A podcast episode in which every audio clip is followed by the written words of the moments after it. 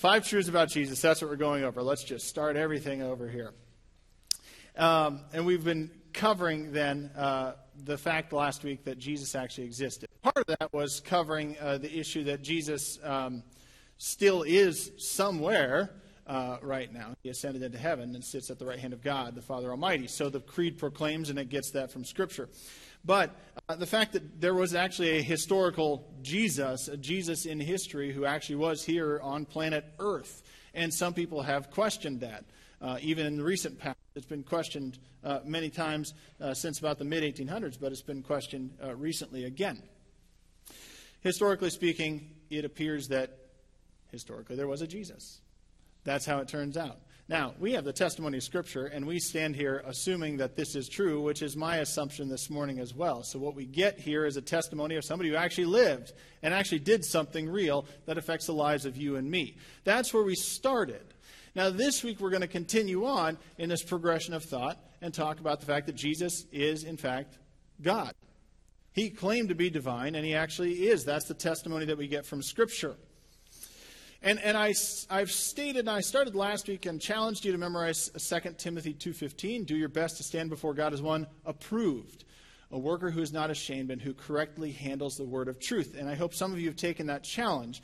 Because part of the issue here isn't just to have some academic exercise where we stand before you and I would give some kind of a lecture on Jesus and, and all the different points. We're not doing that. We could do that. We're not doing that in this particular case. We're giving some thumbnail sketches from Scripture with minor apologetic moments to point out some of these basic entry level fundamental beliefs that we hold within the church based on Scripture. And so to say, do your best to stand before God as one approved and, and who's not ashamed of this, who's correctly going to handle all of this, it tells us that we're supposed to respond to this and respond in a particular way and do something with the information, not just academically know this. So it's supposed to do something to our faith to cover all of this. Now, our faith, as it turns out, hangs on eyewitness testimony. That's a lot of what we get, especially in the New Testament. As you look at the Gospels, as you look at what goes on in the book of Acts, we have this eyewitness testimony. There are apologists out there, those who defend the faith, who've done a good job uh, for years of talking about how these are reliable eyewitness sources. Uh, a great one that I'll recommend to you is J. Warner Wallace out right now, cold case detective out of Los Angeles. I don't know if you've listened to any of his stuff, read any of his stuff. Very interesting. He's done some great work, and he works with eyewitness testimony. He said, What if I apply this to Scripture? What happens? He says, This seems reliable. And he himself was coming from the point of an atheist uh, for a long time when he finally heard Scripture opened. And he said, wait a minute, this doesn't sound like mythology. This sounds like what I deal with at work eyewitness testimony. And then he came to know Christ. So there are people out there who've done pretty, some very good work to look at what we have in Scripture and say there's something reliable there. Whether you want to acknowledge the truth of Scripture yet or not, there's something reliable there to, to go on. And so today we're going to look at the testimony primarily of John from the book of John, the Gospel of John, in just a couple places uh, to get our thumbnail sketch of who Jesus claims to be. And then we're left with the question, not a three point sermon, we're not left with a whole lot of other things except the question, who did Jesus claim to be and what do you do with that? Do you believe him? Do you believe he said he was who he was? And do you believe the claims that he made? And as I've said, the assumption I'm making through this whole sermon series is the assumption I make every week Scripture is true, it's God's word to us. God revealing himself to us. It's not a human book written to humans by humans, but God gave us what we have in Scripture. Now, we're going to look at John 5, 16 through 18. So just a couple verses. That's the, the passage we're going to revolve around this morning. I'll bring in a couple others. They'll come up on the screen um, as we go along. And forgive me, but I'll bring one passage in from Matthew later on. So mostly John, 1 Matthew. John 5, 16 through 18. Jesus is standing before the religious leaders, and it says this So, because Jesus was doing these things on the Sabbath, the Jewish leaders began to persecute him. In his defense, Jesus said to them, My Father is always at his work to this very day, and I too am working. For this reason, they tried all the more to kill him. Not only was he breaking the Sabbath, but he was even calling God his own Father, making himself equal with God. Let's back up so we get what's happening here. So, because Jesus was doing these things, let's make sure we know what these things were. Up until this point in the Gospel of John, we've been told about some things that were in the more private or quarantined uh, healings or miracles that Jesus did. But then, right before this passage, Jesus heals two people very publicly, and very publicly on the Sabbath. That's a problem, right? And, and so the, the one right before this is a man who wasn't able to walk for about three decades. And, and Jesus even asks him, you can go back and read it. He says, Well, do you want to get well? It's a fascinating question. It's a fascinating passage uh, to, to read through. And what the religious leaders get the man for, they don't seem to be concerned that he's actually walking after being unable to walk for most of his life. They're concerned that he's carrying his mat, or his mattress, some of your translations might say, same thing, on the Sabbath day, which was unlawful on the Sabbath. They're very concerned about that. Okay, that's great that you were healed, but don't carry your mat on the Sabbath, for goodness sakes. Who did this to you? They said. And he didn't even realize. So he has to go back find out. And then he finds out it's Jesus. And then they come after Jesus to say, okay, what gives you the right, basically? Who do you think you are? They're angry at him for breaking Sabbath law, which is no small deal. We'll just say that. And, and some of your translations might say that they began persecuting him or they started. Some just say they were persecuting him basically at that point. Already by this point, Jesus in the book of John, we've been told, has gone into the temple and flipped the tables over, which is really the big decisive moment that gets everybody angry at him that's going to be angry at him. There are other moments that'll come, but that's, that's one of the big things that scholars look back and say, well, that was the thing that did it. They were after him from that point. So they're already after him, however your, your translation says it. Doesn't matter if it's beginning or just going on, appear, it appears that they were already trying to get him and pin him down. And here they have their chance. And what does he say? We're not going to dissect all of his words, but he does say a couple things that are worth our noting right now. And that is, My Father is at work, and I too am working. He's putting himself in the same category of work. But even so, what really bothers them is that in that day, the way that you started prayer or speaking about our Father is that way, like we learn in the, the, the Lord's Prayer. Our Father. You don't say my Father. That, those were both tip offs. Jesus was making a claim, and they caught it. So they were angry at him first and foremost that he healed somebody on the Sabbath. How could he? But now they're angry at him because of blasphemy. He's claimed to be God or on equal plane with God. They catch it. And the church from early on, uh, after the death and resurrection of Jesus Christ and after he ascends, they tried to figure out within Christian history how do we figure out what to do with this? And so we have what we call the doctrine of the Trinity. I'm not going to go into all of that for you right now, but I am going to say this. People still struggle with this today. Was Jesus divine or not? We proclaim in the church and we rest on Scripture to say that he was fully God and fully human. Somehow there's something mystery, mysterious about how that works, but he's fully God. We heard it in Colossians. God put his fullness in him. There's not an ounce of God that's not there. He's fully God. And yet, and yet, he's fully human. It is a divine mystery. We're never going to understand the fullness of that. But in Christian history, early on, in about the mid 200s into the uh, early 300s, there was a, a big controversy that went on over something called Arianism by a guy named Arius, where uh, they argued over one Greek vowel. And you can imagine how this went down. But they, uh, was it homoousion or homoiousion? You know, and you say, well, what's the big deal? Was Jesus of the same substance or of similar substance to God? Was he divine or was he created? and just barely under God as a created being. Higher than people, higher than angels, higher than all of that, but not, he was created. He had a beginning point. This was a big deal. And if you read the Nicene Creed, it was at the first Council of Nicaea that they finally came to a decision on this and said, We look at Scripture and we see that Jesus was, in fact, God. That's who he claimed to be, that's who we proclaim him to be. And by and large, that Arian understanding of things faded out largely within the church. There were pockets that held on to it and still do even to this day. And, and it came to a head really in that early 300s, um, and all came to a head at a council. But, but one early uh, person that really went after this was a guy named Athanasius. He was a bishop. And he made the claims, of course, on Scripture, but he also made the claim that only God can save. Jesus obviously saves. and so Jesus must have been God. He also made the claim that clearly we worship Jesus.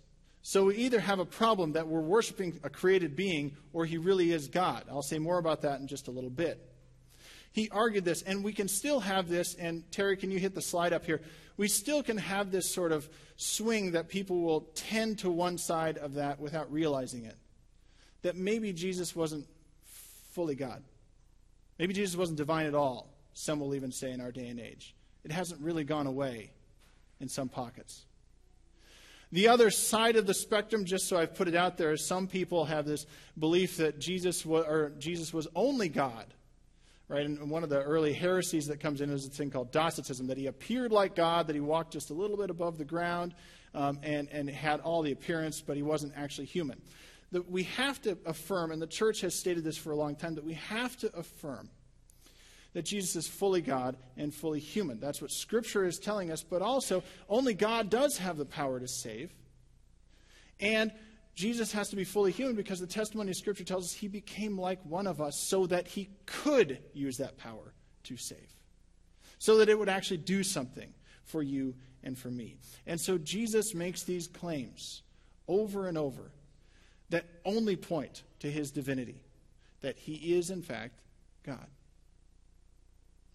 And the question becomes what do we do with that? C.S. Lewis is the one who's famous for stating this, I think, uh, very well in Mere Christianity.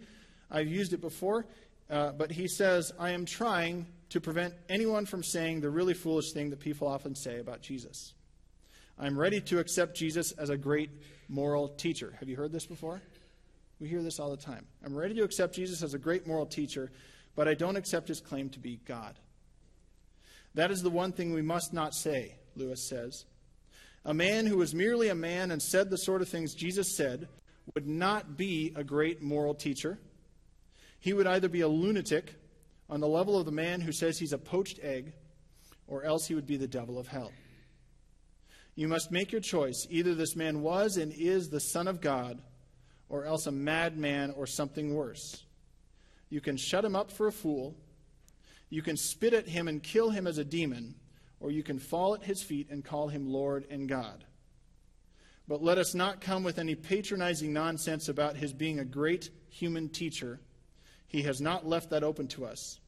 He did not intend to. I think he lays it out very well, what Jesus, in fact, lays out for his own disciples and for all who would come after. Who do you say I am? Jesus makes claims, and his claims are, are revealed throughout Scripture of the power that he has to fulfill those claims that show who he is. I, I do believe this is a present issue, the, the issue of the divinity of Jesus. We do run into pro- times where people talk about Jesus being a great moral teacher. I've run into that, where people say that I'm not willing to accept anything further than that. That would be silly. Um, interestingly, uh, I just read this story, the, the, the case of on January 8th of this year in a Scottish church, um, so that would be in Scotland, uh, on Epiphany, January 8th, uh, during communion, uh, the church invited in, church leaders invited in a Muslim singer to read Surah 19 of the Quran during communion, which says Jesus is not divine very clearly, which also says Jesus talked as a baby, which is very interesting. But it says that Jesus was not divine, read during Christian worship during communion, which communion proclaims Jesus' divinity. It's an interesting time that we live in, and the church leaders seem to have no problem with it. They said it was just interfaith dialogue. I'm okay with interfaith dialogue. That's not interfaith dialogue. And we probably wouldn't see the reverse, would we? Somebody being invited in to, say, to read something that says Muhammad is not the prophet. We wouldn't see the reverse. I remember preaching about this particular topic a couple churches ago, and somebody coming up to me afterwards and saying, You need to stop preaching that Jesus is God. Because he wasn't. I'm telling you, it's a present issue that's out there. People want to deny the divinity of Jesus, and we hear it at every turn, or more and more. But we have testimony in Scripture that proclaims something different. John, in writing his gospel, proclaims in, in the first 12 books of the Gospel of John, they're typically called the book of signs. They're pointing to what Jesus is doing, showing the things that verify his claims to be Christ. Read those first 12 books, you get an impression. But right off in the Gospel of John, he kicks it off uh, with a pretty bold statement about who Jesus is. In John 1, starting at verse 1, in the beginning was the Word, and the Word was with God, and the Word was like God, was sort of God, was of the same substance. No, he said the Word was God. He's making a bold statement right away. He was with God in the beginning. John goes on, he says, Through him all things were made. We heard the same testimony in Colossians 1 this morning.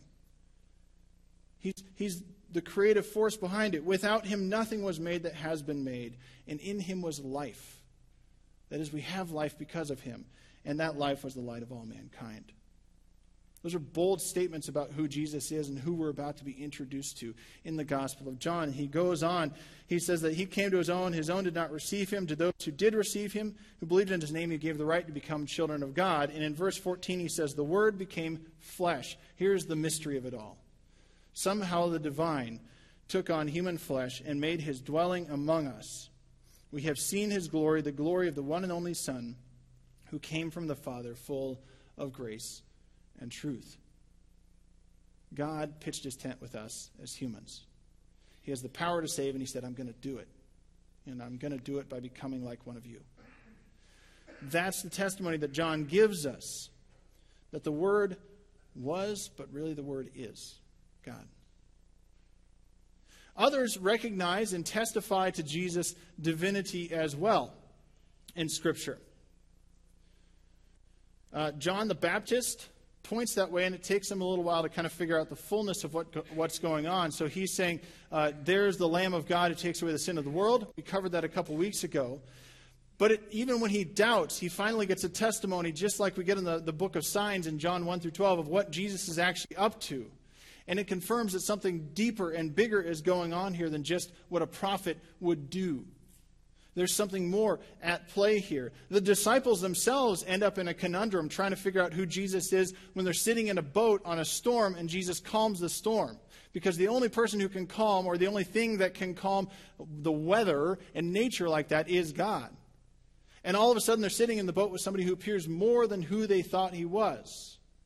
There's a testimony right there. But then, even further, you see this temple incident and others like it that we just read from John 5, where Jesus makes a claim, and the people in the crowd, those religious leaders, they get it. He didn't just claim to be like God, a prophet, an anointed one. He claimed to be divine, or at least on the same level. And if you're on the same level, what are you but divine? He made that bold claim. Others recognize that Jesus is making these claims that elevate him beyond just the status of prophet or anointed king.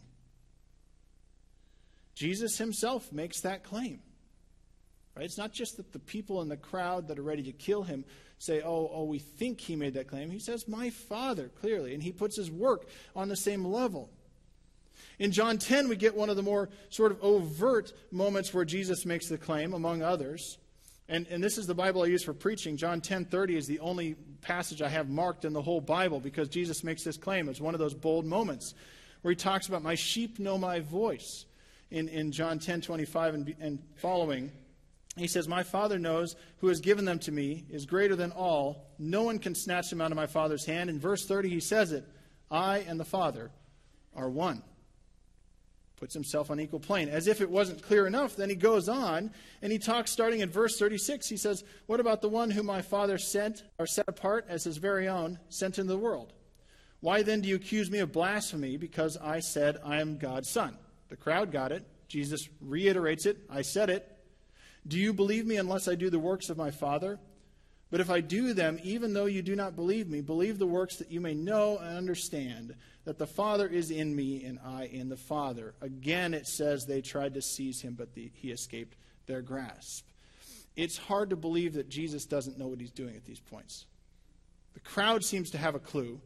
Jesus seems to know he reiterates at these points, and he even makes other claims that we read when he makes the I am statements in the gospel. I am the bread of life, right? I am the light of the world. I am the way, the truth, and the life. Even when he says before Abraham, I was there before Abraham, I am. He makes these statements, and you start to put the whole case together. It's hard to believe that he didn't know what he was doing. It's hard to believe that he didn't have a clue that he was over and over and over again both making the verbal claim and evidencing that he was divine, that he was, in fact, God. He claimed to be God over and over. And the question that lies before us is what's your conclusion about that? That's what Jesus leaves us with. I said, uh, give me a chance to get into Matthew for just a moment. I'm just going to read two verses from there. Right before the, the Great Commission, those sort of final words of Jesus. In Matthew 28, 16 and 17.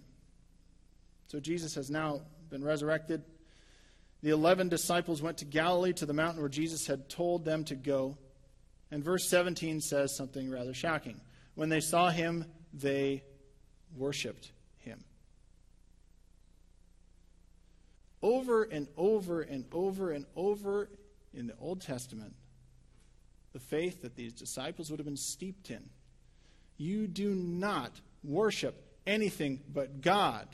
Hear, O Israel, the Lord our God, the Lord is one, we read in Deuteronomy 6. Tell this to your kids. Don't worship anything else. They went into exile because they were worshiping other things and learned their lesson.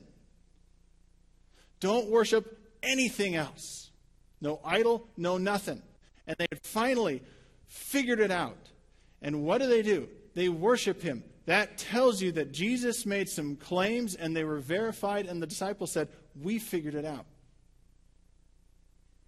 You don't worship anything else but God, as it turns out, and they worshiped him. We're left with the question who do we say Jesus actually is at that point? The implications of, of all of this, we're just going to continue on as we go through the sermon series with the implications that Jesus, in fact, saves, that Jesus redeems. That's where this goes. Jesus, in fact, has the power to do that, that nobody else, nothing else has the power to do. But I'll tell you, um, I continue to bring this up, and, and this was all from you know the Barna study we talked about, which we can bring up in a moment again. But I, I've heard even from pulpits, people try and water this down. I hear it in people's lives sometimes where they try and water it down. We don't want to admit that Jesus is divine because then it had implications.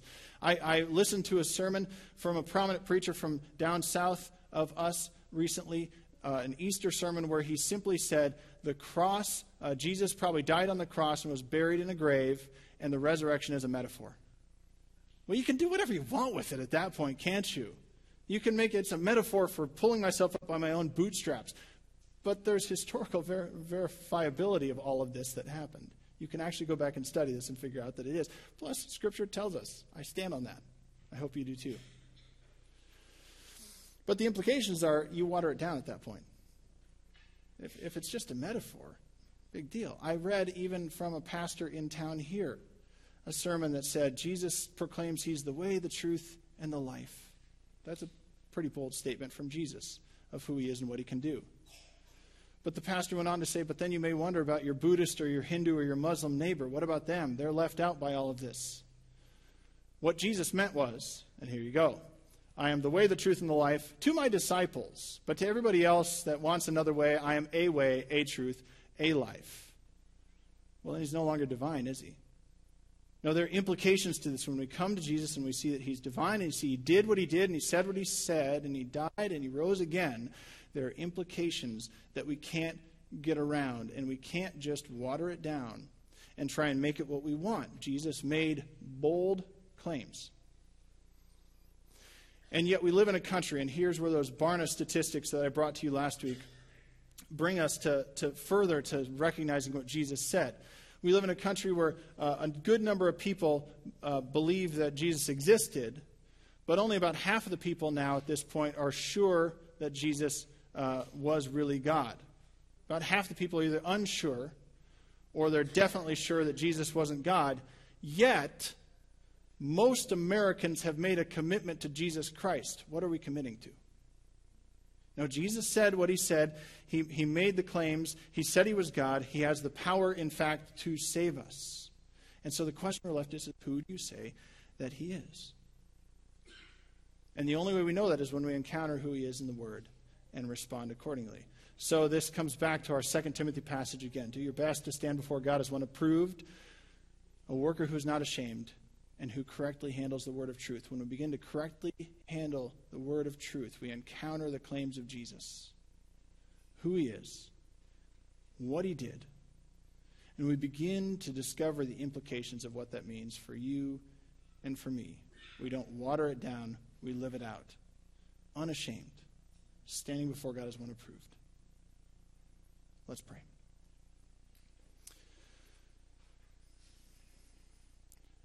Father, may the reality of your Son, Jesus Christ, be full in our lives.